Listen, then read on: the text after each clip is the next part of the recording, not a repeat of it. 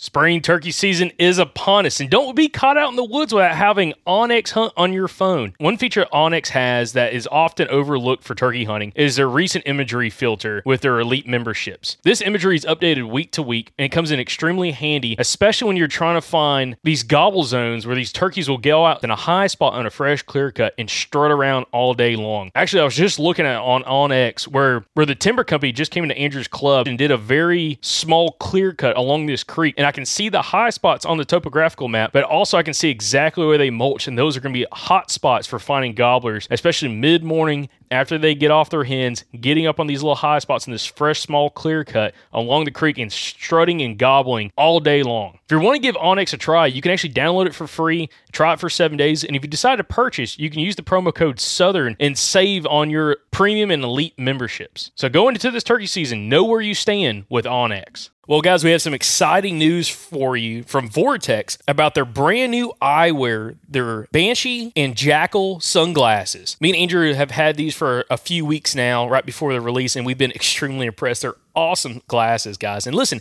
if you're needing some new sunglasses, not only do they have the VIP warranty, but they're tough as crap, guys. Uh, scratch resistant eyewear, uh, it's extremely important. And also, they have safety features as well. So when you're out shooting at the range, again, these are rated glasses, so you are going to be more than protected when you're at the range. But they also look fantastic when you're out around town. So right now, Vortex has some special pricing on their website, which is vortexoptics.com for the new eyewear. But also, if you use the code Southern20, you get to save even more on this special pricing for right now at vortexoptics.com. Again, check out the new eyewear from vortexoptics.com and use the promo code Southern20 to save on their brand new eyewear. When you need mealtime inspiration, it's worth shopping Kroger, where you'll find over 30,000 mouthwatering choices that excite your inner foodie. And no matter what tasty choice you make, you'll enjoy our everyday low prices, plus extra ways to save, like digital coupons worth over $600 each week. You can also save up to $1 off per gallon at the pump with fuel points. More savings and more inspiring flavors make shopping Kroger worth it every time. Kroger, fresh for everyone. Fuel restrictions apply.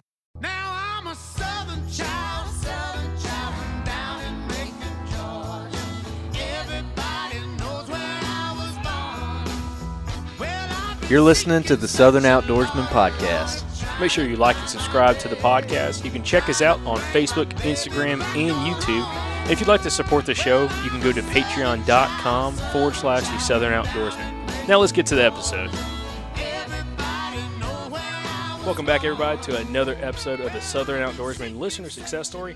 Really excited about this week's episode. Again, we're rocking and rolling throughout turkey season throughout the Southeast right now. And now more other states are opening up. Uh, but on this week's episode of the Southern Outdoorsmen Listener Success Story, we got Mr. Zachary Gibbs on from Alabama who had success uh, using tips and tactics from the show. We're going to kind of break that apart and kind of just take it from there. But uh, Zachary, of course, thanks for, again for coming on the show. And I want to kick us off, kick it off real briefly. How long have you been a listener of the podcast, and were you previously a podcast listener to other shows uh, before you started listening to the Southern Outdoorsmen? Yes, sir. Thanks for having me on too. Um, I've been listening to this podcast since I think right before this past deer season, but I went back and listened to a whole bunch of your older podcasts, especially like um, some of the ones that y'all mention a lot in other podcasts. I'll go back and listen to. I think like episode 141 is one that y'all talk about a bunch. So yeah, I've, listened to a bunch, even though I haven't been listening that long and I did. I, I've listened to the MeatEater podcast a bunch. A bunch. I know a lot of other of your listener success stories. A, a lot of other people listen to the MeatEater, but um, yeah, I've been listening to other podcasts for probably a couple years. Awesome. Well, I got to ask because it's all, I'm always really curious. How did you find out or hear about this other Outdoorsman podcast? Well, I'm a member of Alabama Deer Hunters on Facebook, and the WMA and Run and Gun Facebook page, all those Facebook pages, and I just kept seeing it pop up, kept seeing that podcast pop up, kept seeing it pop up, and finally I was like, I, sh- I should probably check these guys out, and that's pretty much it. Awesome, cool. I've been listening ever since. Well, perfect. And you mentioned uh, episode 141. I know it's not deer season right now, but yeah, that episode with Josh Driver has been unbelievable. And I think we had 120, 125 listener success stories come in from deer season last year alone. And that's just the people that wrote in, and crazy. probably half of them, you know, mentioned that episode as one of the more impactful episodes. So clearly, guys, Oh, if- yeah. if you're a deer hunter and you're tired of turkey content, or you've listened to all the turkey content, go back to listen to episode 141 with Josh Driver because uh, it absolutely will help you kill some deer. Um, but that's awesome, dude. That's for sure. So I want to kind of take it away a little bit. Uh, and kind of talk a little bit more about what episodes, you know, what turkey episodes have really been impactful for you. Uh, you know, some of the different guests, and also what are the s- specific tips or tactics or uh, techniques you've heard about on the show that have been impactful for you, maybe even helped you be successful in this last turkey you killed. All right. Um, episode uh two thirty. That was the one with you and Andrew, uh, taking your turkey season to the next level or turkey hunting to the next level. Um, one thing that Andrew talked a, a ton about was just setups, and uh, like he talked about like in 2019, uh, how he, you know, set up across a branch and it was like real steep between him and the turkey and the and all that. Um, just g- causing you to, or, or like making you think about where you're setting up more than just oh there's a turkey goblin I need to sit down and call him in. You know, putting yourself in the right spot to actually have an opportunity to get the turkey to come to you. That's one thing that's really been impactful to me, especially this year. After you know the last two years, I haven't even pulled the trigger on a turkey, so that was really impactful. And then um, episode 228 and 234. Uh, 228 was with Rich. Uh, I'm not sure how to pronounce his last name, but from uh, New Jersey, I think. Um, him and Jimmy Styles on episode 234. They both talk about like not getting super close to a turkey right off the jump. You know, you hear one goblin or you roost one or whatever. Everybody wants to get set up 50 yards under the tree, and uh, sometimes that's just not the best option. Um, I had one goblin. Uh, I think it was the first Monday of season, and he was just hammering. And I start charging in there, get too excited, and sure enough, busted him off the limb. And uh, so I, I kind of learned from that, and uh, you know, rethought kind of how close you need to get. And um, another thing, uh, or another podcast was 237 with Mike Pentecost, and and I'm, I know a lot of the other uh, podcasts y'all have had. It seems like everybody talks at least a little bit about patience, but Mike Pentecost really kind of drove it in. And another thing that he mentioned was, you know, a lot of people talk about, you know, real subtle calling, clucking. If you can call, and he, I think his pretty much his quote was that kind of stuck with me. Like, if you can go out and kill, call in a turkey with just a cluck, just clucking a few times, maybe a couple purrs, then by all means go for it. But it sure is fun to add, you know, yelps, add some re- other realism with scratching the leaves and other stuff like that. And that's one thing that um, I think really helped me out this year. And one last thing was uh, was episode 232, Tim Knight. Um, the way or him talking about scouting really helped me rethink like how to go about scouting and um, what to look for and all that stuff. So Yeah, and I want to piece a couple of those apart because I'm, I'm interested because you mentioned a couple episodes that haven't been mentioned so far in our listener success stories, which we've only done uh, two other ones so far. Um, but one thing that you mentioned was like the episode I think it was 230 with uh, Andrew uh, when we kind of talked about kind of how he took his turkey hunting to the next level. And you were talking about setups, and you heard him talk about you know good setup versus a bad spe- setup. How did that impact you? And I mean, what was like your takeaway from him talking about the different setups and how to pick a good setup when you're trying to work a bird? Well, yeah. Um. So on my on my property, my lease, a lot of the times, you know, I'll I'll hear a turkey gobble, and this was up until last year. I would either just try to get fairly close and not really think about where I was going, or I would just go to the nearest food plot that may have been three or four hundred yards away from from where the turkey was roosted.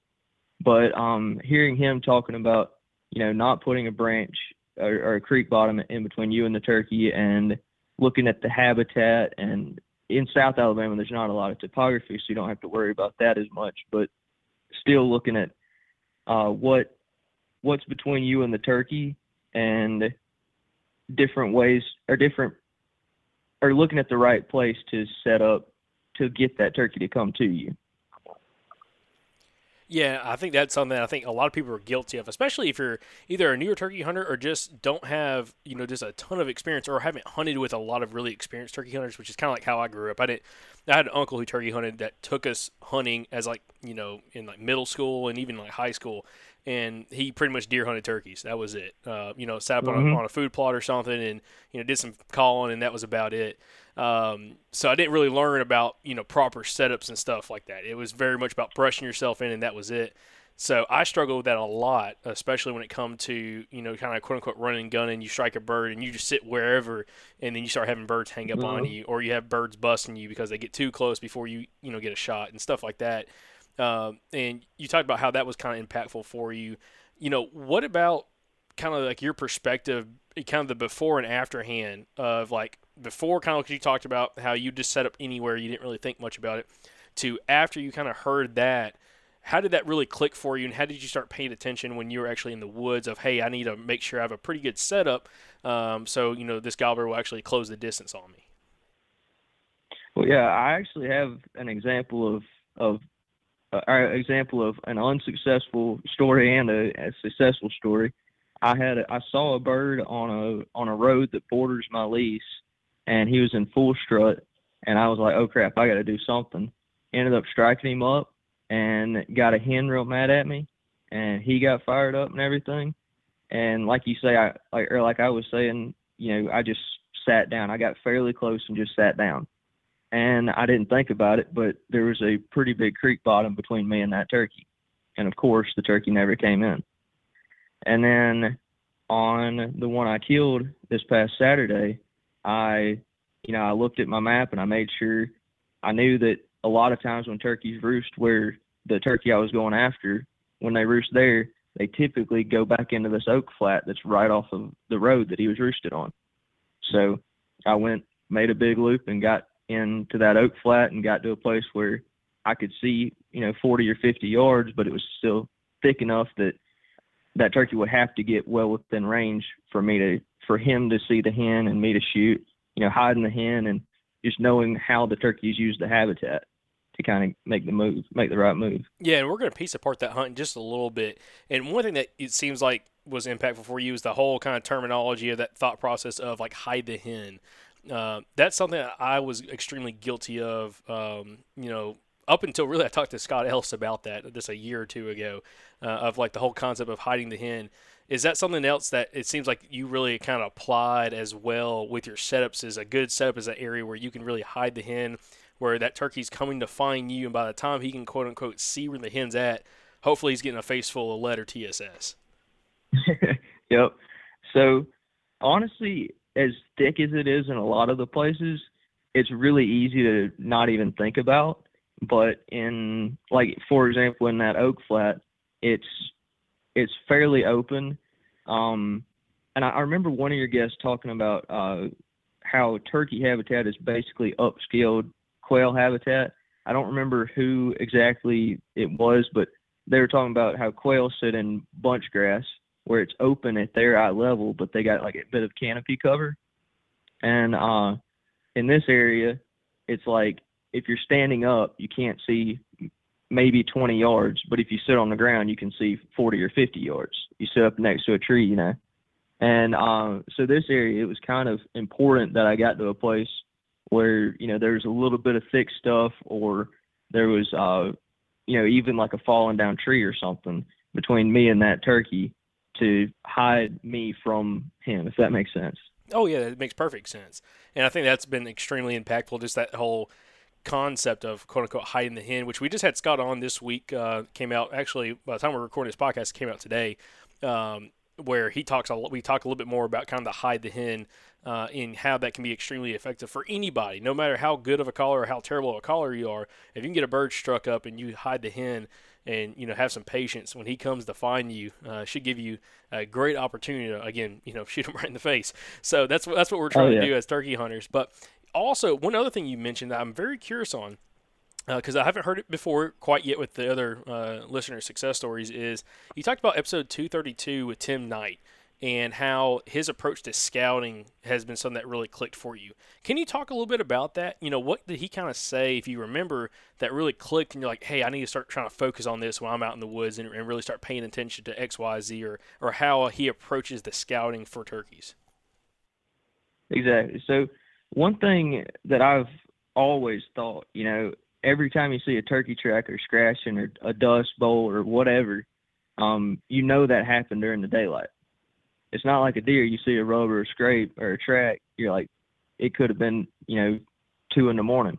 A turkey, it's gonna be in daylight. I, I I'm pretty sure. I don't remember exactly what all he said, but I, I I'm pretty sure he was the one who was talking about who kind of uh, refreshed my memory of that and saying like when you find that sign and it's got good go- good gobbler tracks in it, there's going to be a gobbler there at some point. So um, there was a the, the oak flat that I keep kind of referencing. Um, I went in there to pull a camera opening day of turkey season that I let soak from deer season, and it was just tore up with scratching. And I tried a couple mid morning hunts, but they didn't kind of they didn't really pan out. And then when I heard a turkey roosted right next to it, I knew where I needed to be.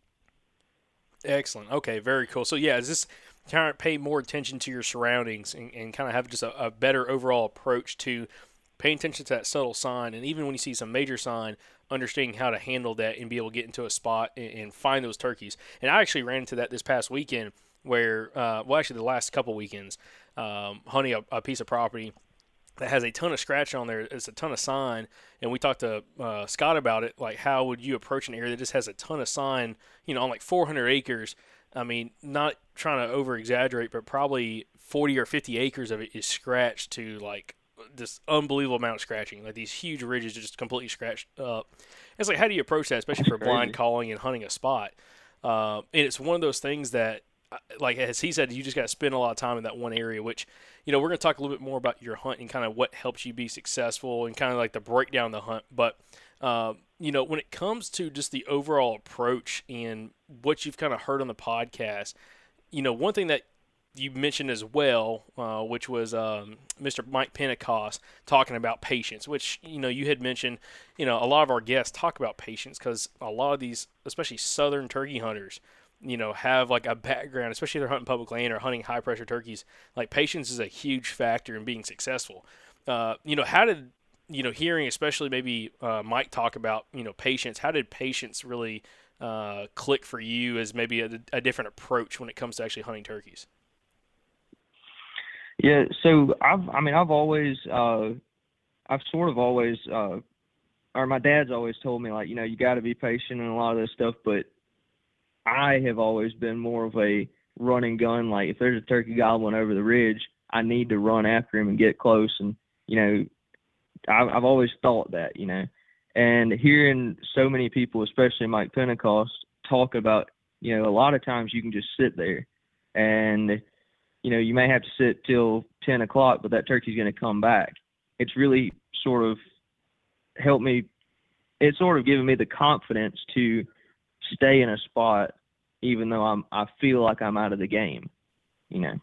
Yep, exactly. Oh yeah, and that's one thing that also, um, know, I've talked a little bit about this episode, but the episode from uh, Monday with Scott Ellis, and he talks about that as well. As like, you know, if you find that hot sign, you need to spend some time there. And you know, he's talking about spending. If he knows there's turkeys in the area, you know, it's pressured. You know, the turkeys are covering some ground where they're being kind of quiet. He'll sit a spot three, four hours, just get real comfortable, kind of brush himself in because he knows turkeys are coming through there, and he's going to be doing some subtle calling.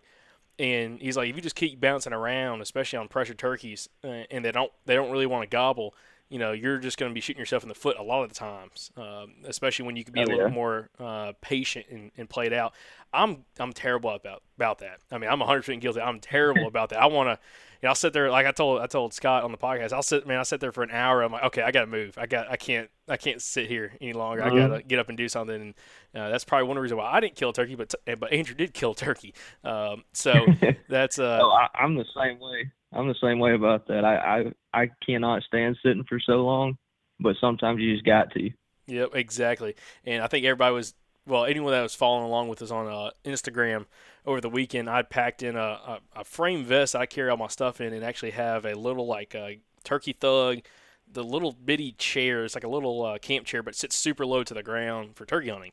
And I had that in my vest, and Andrew made a, a post and posted on Instagram saying this this idiot's carrying a, a frame vest in here and a chair. Like, man, I'm using the frame vest as a backpack with my calls, and then you know sitting real comfortable in that chair. But uh, that's, I guess, what you have to do. And talking to Scott and some of these other guys that are very successful blind calling and setting up, you know, they're like, you have to be comfortable because if you're sitting there and like your leg goes to sleep or something, you got to, you know, move and reposition. You're going to be bumping turkeys, uh, just you know, excess with excess movement. So, uh, Oh yeah. but Zachary, I want to jump into this hunt, man. Uh, again, we kind of got a background of what's really been impactful for you in some of those different episodes. But how did you apply the, the different tips, tactics, and techniques that you had heard on the actual podcast and the different episodes? How did you apply that to actually go out there and, and kill yourself a turkey? So uh, this past Saturday, it was I think it was in the 30s when I woke up, and I I know I've I've killed turkeys in the frost, like with frost on the ground, but I've also had some terrible hunts in the cold, so I didn't know what to expect. And I I pulled up to my lease and parked at the gate, which one thing we used to do is um, drive on in and park next to a pipeline or park on a ridge off in the lease to you know get a better advantage, but we'd also be driving well within sight of some turkeys sometimes. So we've been kind of trying to limit the pressure and stay out of out of the lease and, until we know what what we're doing. Um, so I, I kind of sat at the gate and soaked up some of that heater in, in my truck for a little bit too long. As soon as I stepped out of the truck, I hear a turkey gobble. And I'm like, man, that thing was close. So I sit there and I, I let him gobble a few times so I can get a real good pinpoint on him. And I looked on my map and everything. I made sure I knew exactly where he was. And he was probably 300 or 400 yards from the gate, right off of the main road that you you know you drive into from the from the highway. And I knew that every time I'd hunted a turkey there, you know, a couple years ago I would have walked to the nearest food plot that's halfway between the gate and the turkey and sat there for a while and never would have seen the turkey. Um, I knew that if I would have, or I, thought that if I would have made a big loop and got in between him and a different food plot, that he wouldn't go that way because I've already tried that this year and he went towards the oak flat that was covered up in scratching. So I decided to make a big loop and run down, literally run down the paved road and then hop in, in jump into the woods, uh, probably 400 yards down the road, and then sneak in from the back of the oak flat and get into this area where I knew, like I'd mentioned, I'd, I'd seen all this scratching. So, and one thing I forgot to mention, I've I heard this was the craziest morning for gobbles that I've had this year, and probably in the past two or three years, because I had, I think I heard six or seven different birds, and I had four different turkeys gobbling within uh, probably 300 yards. And that stuff has not happened on my lease in years. So it was a pretty crazy morning. I knew something crazy was going to happen, but I tried to stay focused on the one bird that was gobbling the most that I got the closest to, which, like I mentioned from uh, from Rich and Jimmy Styles uh, podcast, uh, I didn't get too close. I stayed. I was probably 150 yards away. I knew if I got if I would have walked any closer, I would probably have busted that bird. But I I kept telling myself the whole way in there, just like slow down. You got plenty of time. It's like it's, it was like 6:30 when I got into the back of this oak flat, into the area that I knew I needed to be in, and I literally spent like 15 minutes just making sure I was set up right, and I was hidden and I was comfortable, and I could see what I needed to see, and and then I uh, I sat there, I waited a bit, I did some real soft tree ups, which you know a lot of a lot of your guests and a lot of people that I talk to they never call while the turkey's on the tree, but the way our turkeys have been acting, I just wanted to let him know I was there. So about the time he started to get a little quiet, I think it was about 6:50 or a little after. Uh, I figured he might have flown down, and just to add in a little realism, I I pulled out a dried turkey wing out of my out of my vest and did a little fly down. And I didn't do a cackle because I'm not confident enough to to make a, a good cackle with my mouth call. So I just did a fly down and then did a couple clucks and a couple real soft yelps and then started scratching the leaves. And as time rocked on, I noticed I started hearing gobbling in the food plot that I didn't go to because I knew that the turkey wasn't going to go there. And he was at this point he was probably four or five hundred yards away, and he was just sitting in that food plot just hammering. And I it was probably about seven ten or so. I decided I'm gonna make one loud call, and if he answers me, I'm gonna get up and take off and go go after him.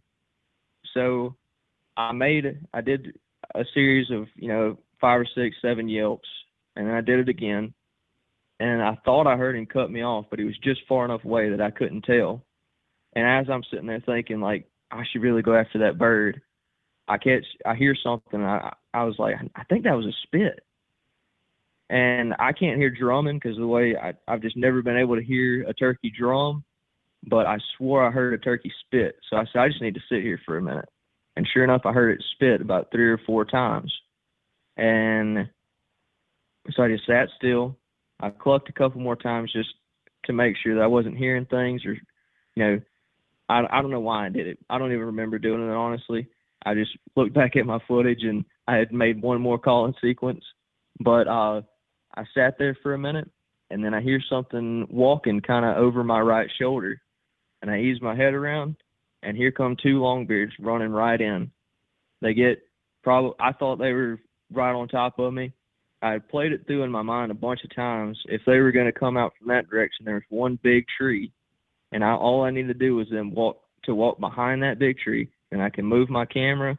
I can turn it on, get it get recording. I can get my gun on them, and it'll I'll have just enough time if they pass behind that tree to you know make everything right. Well, that turkey was about one step from that tree when he stuck his head straight up, and his head changed color when he didn't see that hen. So I had to make one heck of a move, and I didn't think I was going to get away with it. But sure enough, I I got my gun over my camera and laid it down on the log I was sitting up against, and that was all she wrote. Awesome, dude. Uh, talk. I want you to talk a little bit more about the setup. I know you mentioned earlier on that you were on this oak flat and it was, you know, you could see like 40, 50 yards when you sat on the ground, but when you stood up, it was a little bit thicker. Uh, you know, what was kind of like your setup? What were you like tucked up inside of? You, you mentioned a log, but like how were you kind of set up and how were you, you know, set up for a turkey to come in on you? Uh, so first off, this place, it's it's kind of backwards thick because like it's a, it's a lot of mid story and not a lot of understory. So it's almost like it like at eye level, it's really thick, but when you sit up against a tree, it's wide open. It's not a very common habitat, but I every time I find something like that, there's gonna be turkeys in it. So I knew it was fairly thick, and but there's no understory like I mentioned. So I had been in there when I the first time I went in there and scouting and looking for scratching and and trying a mid morning hunt. I found a fallen down tree that was rotting, and it was laid right up against a standing tree. And I don't know what type they were, but they were trees. and when I got in there, and like I said, I, I I took like ten minutes just to get the proper setup. Um, I had to ditch my vest and hide it behind a tree so that I could basically almost squeeze between this standing tree and this fallen down tree because that was the only cover I had. But the way it sets up, there was a there was like an old road bed that was about 30 yards away, which was about where the turkeys walked out, and just the other side of that road bed was pretty thick, and then it kind of made a loop around me in front of me. So I basically had about a 40, 30 to 40 yard circle around me that was pretty open, and then beyond that, it was a little thicker. So, like talking about hiding the hen, that, that any turkey that came in would have to get within gun range to tell that there was no hen there. Fantastic. Now I've got to ask, um, you know, just kind of part of uh, this interview and kind of almost wrap it up as well. What was like some of your biggest takeaways from this hunt? I mean, what did you learn from this experience that you're going to apply not only for the rest of this season but also for seasons to come? I feel like one of the biggest things is uh, paying attention to, you know, really subtle sounds. Not only, uh, not only like gobbling is is one of the greatest sounds in the world, but even like that subtle spitting or something walking in the woods. You know, if I wouldn't have heard that, if I wouldn't have been paying attention to that, I probably never would have seen those turkeys. I would have heard them putt and seen them fly off maybe. But um, and then also just sitting still, being patient, and not I wouldn't say overthinking, but really thinking through every move you make. Because if I would have stood up and taken after that bird that was gobbling, um, I just I don't know if I would have I probably would have busted those the two that ran into me. Um, and also I mean scouting is what definitely put me in the right spot I believe because even though I the even though the four turkeys that were roosted close to me that I could hear gobbling didn't come in, there was other turkeys around that just so happened to hear me, you know, making my calls, trying to sound like a hen. Awesome. Well, Zachary, I know you have a YouTube channel. I know you film your hunts and everything. How can guys check out what you've got going on in some of this footage, uh, and especially kind of follow along what you got going on for the rest of the season? Yes, sir. So our channel, it's me and one of my buddies. It is it's called 25 Feet High Outdoors. If you just type in uh, in YouTube or whatever, uh, just the number 25 and then high, it should pop up. So that's just a simple way to find it. Awesome. And Excellent. what what uh, day is this going live? So this actually will come out Friday afternoon uh, at three o'clock Central Time. Okay, awesome. My video, the video from this hunt should go live Thursday, so it should be up if anybody wants to check it out. Fantastic. And one more time for the name of y'all's YouTube channel.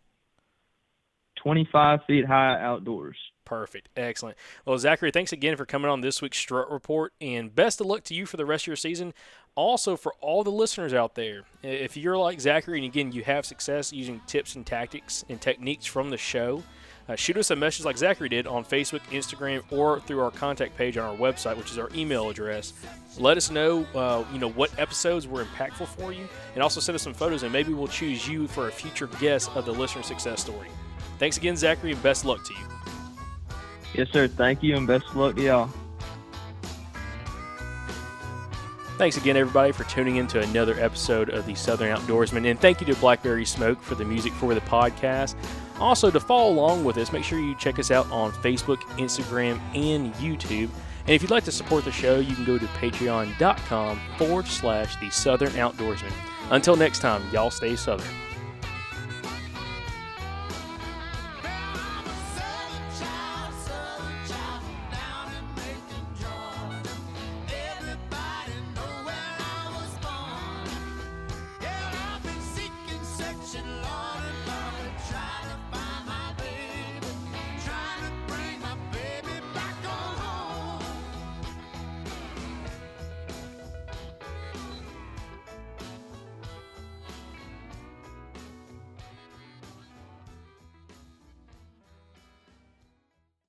You guys seem to really have enjoyed over the last year where we've went to a Q&A format every Thursday on the show where we answer some listener questions. Now, some of the most common ones that we get have to do with gear, but also how to find a good hunting buddy. You know, I'm really lucky to to have a hunting buddy like Jacob. We've been on a lot of incredible hunting trips together over the years, and it's just nice to have somebody that you know is always down to go on that that trip that you've always wanted to go on, or or who'll wake up at three o'clock in the morning and go get that gate before someone else does on public land with you, whatever the case may be. And like I said, we get a lot of questions on how do you find you know a group of people who enjoy that same thing, so you can kind of network and make some connections. The Mobile Hunters Expo is the place to do that. Y'all heard us talk about it last year, and guess what? This year it's happening in Dalton, Georgia. We're going to be there June 28th through the 30th. We're going to be there all three days. We're going to have a booth. You can come talk to us. We talked to a lot of you guys last year, had a ton of fun. So looking forward to that again. But guys, I'm telling you, this is the place to come network. And there's going to be a ton of you guys there. A lot of Southern Outdoorsmen podcast listeners listeners are going to be at this show. And actually, Friday, June 28th, there's going to be an after hour social after the expo. So, what better place to go kind of intermingle, hang out with a bunch of like minded people, and probably pick up a couple new hunting buddies? So, you guys don't miss it. It's June 28th through the 30th.